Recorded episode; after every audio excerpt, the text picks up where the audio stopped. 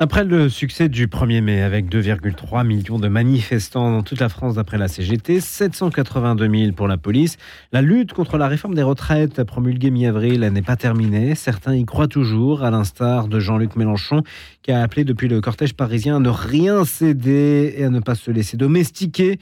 Une nouvelle réunion de l'intersyndicale doit se tenir d'ailleurs aujourd'hui avec une possible nouvelle journée de mobilisation. Plusieurs autres étapes sont attendues dans les jours à venir.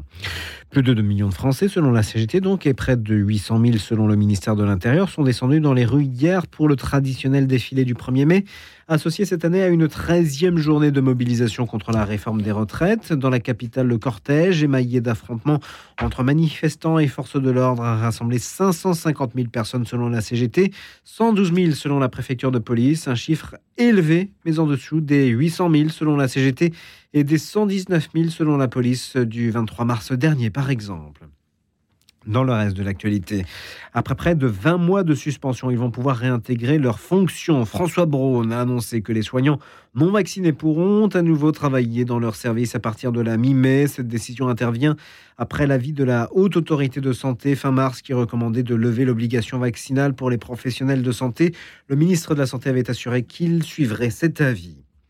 Attaque contre les migrants, profilage racial, violence policière. La France est visée par des critiques à l'ONU qui a examiné la situation des droits de l'homme dans le pays. Hier, le Conseil des droits de l'homme s'est penché pendant plus de trois heures sur la situation des droits humains en France.